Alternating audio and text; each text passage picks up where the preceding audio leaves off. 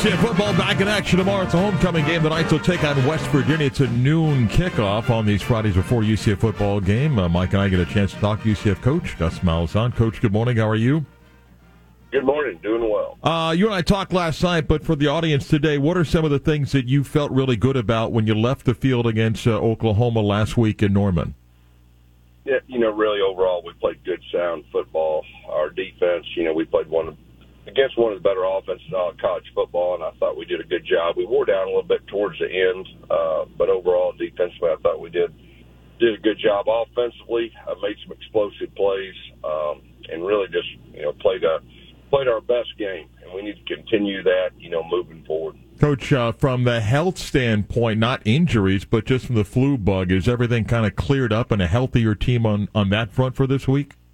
Yeah, I really expect us to be healthier on that front. I mean, we had quite a few that missed, Tuesday and Wednesday practices, as far as that goes. But everybody was back yesterday. Hopefully won't have any more. That was a really interesting deal with that many guys getting IVs before the game and all that, and then continuing to play. Coach, thank you for joining us this morning. Some people like myself, my thought going into last week's game was if John Rice Plumlee can't run the ball like he usually does, he can't really be an effective quarterback. Obviously, we saw last week that's not the case. I'm just wondering, do you think his ability as a passer is underrated? And if so, how good of a passer is he? Yeah, I think that is definitely accurate. He can flat out throw it, and I think he proved that, last week and really even before he got hurt. He was off to a really good start throwing the football. Our whole deal this year was to be more balanced and was really to push the ball down the field and improving our yards per completion. I think we were 88th last year in the country, and I think we're top 15 now. He has everything to do with that. He is healthier than he was last week. There was one run up the middle that if he was healthy, I think he would have house called. But he's getting healthier each week, and when he's on the field, we're a completely different team. Speaking of the passing game, Javon Baker obviously is a stud receiver. What makes him so good, and what did you see when you were recruiting him out of the portal? Well, he's a talented young man. He attacks the ball. He knows how to get open. He's really good at the top routes. And, I saw that back in high school when I recruited him. He went to another place. And he's just grown. He's got more. He's gotten a little bigger, gotten a little faster, and more experience. Coach, defensively, you felt better about some things last week. Another big game for Traymon Morris-Brash, the oncoming development of Malachi Lawrence now with 4 sacks, got Walter Yates back after he was out. What was better defensively last week that you got to do this backside of the schedule? We got some guys healthy, like you just said. Ricky Barber was back, too. That definitely helped. But we just simplified things. Went back to day 1, day 2, day 3 install, let our guys line up and play, and it was a completely different deal. Now, this week, I mean, they run the football very well. They got a 1+ run quarterback. We're going to have to fit the run extremely well this week. You mentioned about West Virginia. Garrett Green's their quarterback. He's a Florida kid. He's been their best one of the last couple of weeks. Have they done anything different, or just what is important to stop him from being the run threat? Yeah, there's no doubt. I mean, we're going to have eyes in the backfield. You play a lot of man. That's kind of scary with a quarterback like that, so we're going to have to mix some things up. The running back, I think, is really good, too. They're leading our league in time of possession, so they're doing a good job on third down. We're going to have to get off the field on third down. And then offensively, the one thing that wasn't good last week was our third down conversions. We got to improve on that tomorrow for sure. Coach, I'm assuming that old school approach you talked about last week, having your ones go against your ones as you did in the open week before Oklahoma, is just a way to sort of maybe wake your team up a little bit. But that's not something you can do every week, is it, or is it? Well, I mean, I think there's that fine line like we talked about last week. I mean, it just depends on what your team needs. I mean, we did some of that same stuff this week. And, we'll see as far as our health goes as the season winds down. But I know it's been good last week. It was good this week, too. Also, Addison Williams, your DC, you talked about bringing him to the sideline last week. When you're calling plays, I've always wanted to ask play callers this. When you're calling plays, I guess obviously it's easier to do it from the press box because you get a bird's eye view, or what's that like? Yeah, Mike, I think it depends on the person. I've never been in the box in my life, and I love being down there in the middle of it. Being able to see your quarterback, being able to see everything, and I think it's whatever you get used to. You know, some guys have been up in the box all their life and they can see things better, and so I think it's just up to the individual. I know by Ashton coming on the sideline, our energy on our sideline, not just defense but everything, he brought a different deal, and he'll continue to be on the sideline, and I know our players enjoyed that too. Coach, you saw Oklahoma firsthand. Texas certainly looks like they're having a good season as well. But the rest of this league that you've watched, what have you learned about the similarity of teams in this league through the first four games of the conference schedule? Yeah, everyone's solid. I mean, that's what you see. And we knew that going into the league, but until you experience, you really don't know. You know, and of course, you can really tell. And then we're playing a team that really should have beat Houston. They threw up a Hail Mary from the 50-yard line, really the last play of the game. So we're talking about a team that is really good, I feel like. We're going to have to play good football to win tomorrow, and we need to. And if our guys continue to play, you know, like they did last week, then I like our chances. Coach, winning becomes a habit. I'm assuming that when you lose four in a row, that too can turn into a habit. I know must win is kind of a cliche, but in the grand scheme of things of what you guys want to accomplish this season, is it a must win on Saturday to sort of stop the bleeding a little bit? Yeah, I mean, we need to win. I mean, we told our guys, I mean, we need to win. They know that. I mean, this is new rodeo for me, you know, with four in a row. We got to figure out a way to overcome it. We got to figure out a way to win a game, and our guys understand that. It's homecoming. It's going to be real exciting. I know the place is going to be jumping, and our guys are looking forward to it. Coach, you're going to be at the Spirit Splash today. You getting your swim trunks on?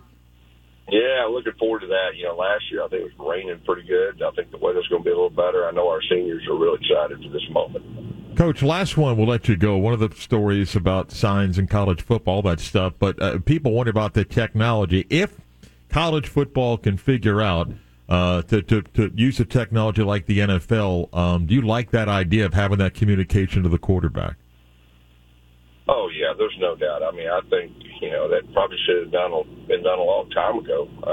We had the technology a long time ago. The problem is, you know, college football is about money. And certain conferences have the money, certain don't.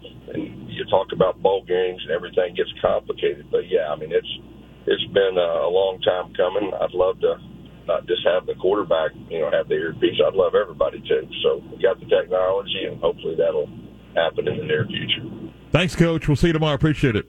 All right, guys. Thank you all. Gus Malzahn and some thoughts on matchup at West Virginia. Get that technology, Mike. Again, how much does it cost, Daniels? I mean, colleges spend money like drunken sailors. Mike, as we talked yesterday, it's not an issue for the SEC, Big Ten, ACC, and Big 12.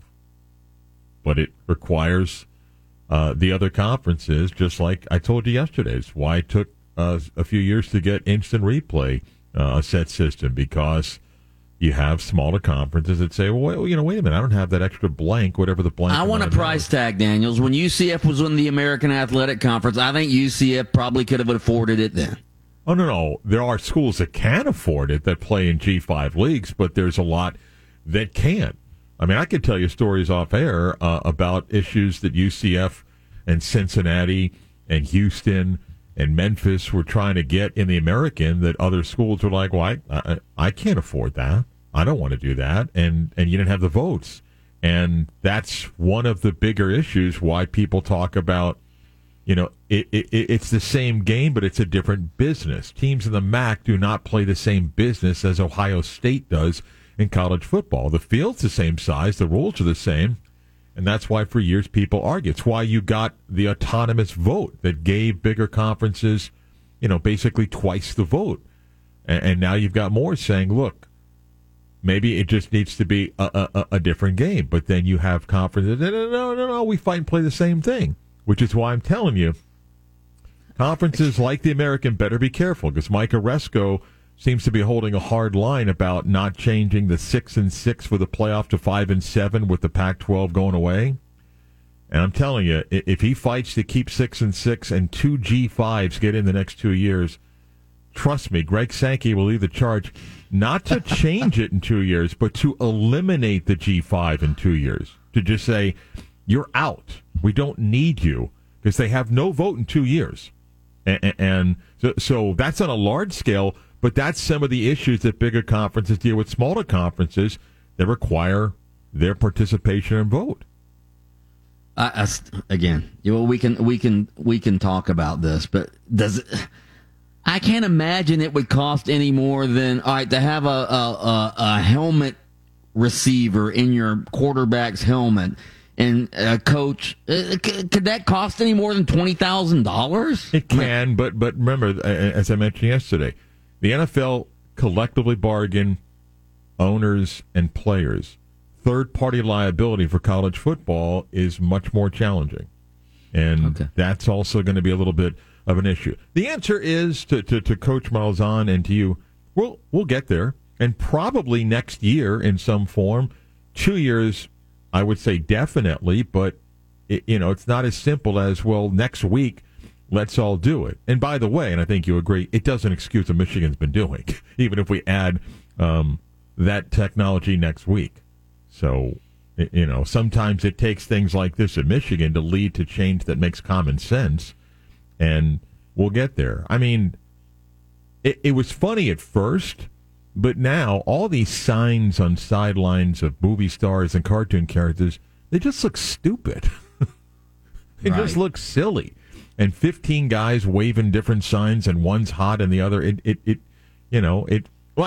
I've got UCF baseball coach Rich Wallace coming on to promote. They got one more game on the fall schedule. He just wants to promote that. But college baseball, Mike, has done this now for 2 years. They have the Pitchcom device. Instead of having, a pitching coach give 2, 4, 1, 3, 5, now he just talks to the pitcher and catcher. Right. Right. So that exists. And you say, why can't we do that in helmets? We can. We just have to get there where everybody agrees to the technology used. What's the cost? And in play, not everybody in college baseball uses it. Some can't afford it, but they went ahead and said, if you can afford it, you can use it. If you don't, then you don't. Plus, it makes the games more equitable. I mean, you see in college football all the time, and it happens in the NFL too, but in college football especially. Like, I saw it at the Florida-Tennessee game where that crowd was so loud. Mm-hmm. Tennessee was having trouble, getting their play calls in and all of that stuff. I mean, good Lord. Just give them a helmet and let them call the plays and take some of that crowd advantage out of it. I want to see who the best team is. I don't want to see who the best team is at home. Right. Remember one thing, though. Okay, in the National Football League, nobody runs hurry up, no huddle constant. You may see it later in the game. You send the play to the quarterback, you still got to get the play to everybody else. Okay? Yeah. And now NFL teams huddle. Okay? In college football, if you're out in tempo and you're like 4 or 5 wide, you can tell the quarterback to play. He's still likely he's going to use a hand signal or a verbal signal to get that play. So you still have to get the play to everybody else. It's not like the quarterback's the only one that knows the play. Real quick, Gus Malzahn pretty much said they have to win this game. He kind of walked them into that right there. Well, he it is a must-win. I think it's a must-win, Mike. I think he wrecking. Look, if they lose tomorrow, then you kind of wonder: is there a win out there? Because all of a sudden, you start to doubt yourself. If they win tomorrow, there's no guarantee they win the final 4 games. But all of a sudden, you just feel a lot better. So he understands what's at stake tomorrow. Daniels, if they lose tomorrow, that would make them 3-5. All yeah. right. 3-5. They would have to win 3 of their last 4 to get to a bowl game. And that was I don't care what anybody says, that was pretty much the accepted goal before the season. First Big 12 season, just get to a bowl game, right? I think it was a realistic goal. You said the accepted goal. It sounds like if you don't reach that, everybody's fired. But exactly. No one's going to argue. And, Mike, we talk about the journey of college football. I'm not saying that if UCF wins tomorrow, people forget about what happened to Baylor in the blowout at Kansas. But if you win tomorrow, you'll feel a lot better. You'll just say, okay, let's go play the final 4 games and see if we can go get a couple of wins and more. And that's the week-to-week journey in college football. So, yeah, there's a lot at stake tomorrow for them. All right, we're going to talk more about UCF. We're going to talk about Florida State. We're going to talk about Florida, Georgia coming up. We've got the NFL. The Bucs lose again last night. We got a lot coming your way on the bridge. But first, let me tell you about Whitmire's Furniture. I love family-owned businesses that have been in Orlando for a long time. Why? Because if they're family-owned, that means they're invested in the community. If they've been around a long time, that means their customers actually like them. They must be good businesses, all right? Whitmire's Furniture has been in Orlando since 1947. That's when two brothers came back from fighting in World War II and founded the furniture store. It's now owned by the second generation of Whitmire brothers. They've been in the same location on West Colonial since 1955. They're not just an Orlando business. They're part of the fabric of our community. They specialize in quality, American-made furniture at affordable prices. They have a large selection of beautiful Amish furniture as well. And if you're getting ready for football season, actually, we're in football season. If you want to complete that man cave with one of the best recliners out there, they are Central Florida's oldest Lazy Boy dealer. You got to check out their recliners. You can find them at 815 West Colonial or Whitmire'sFurniture.com.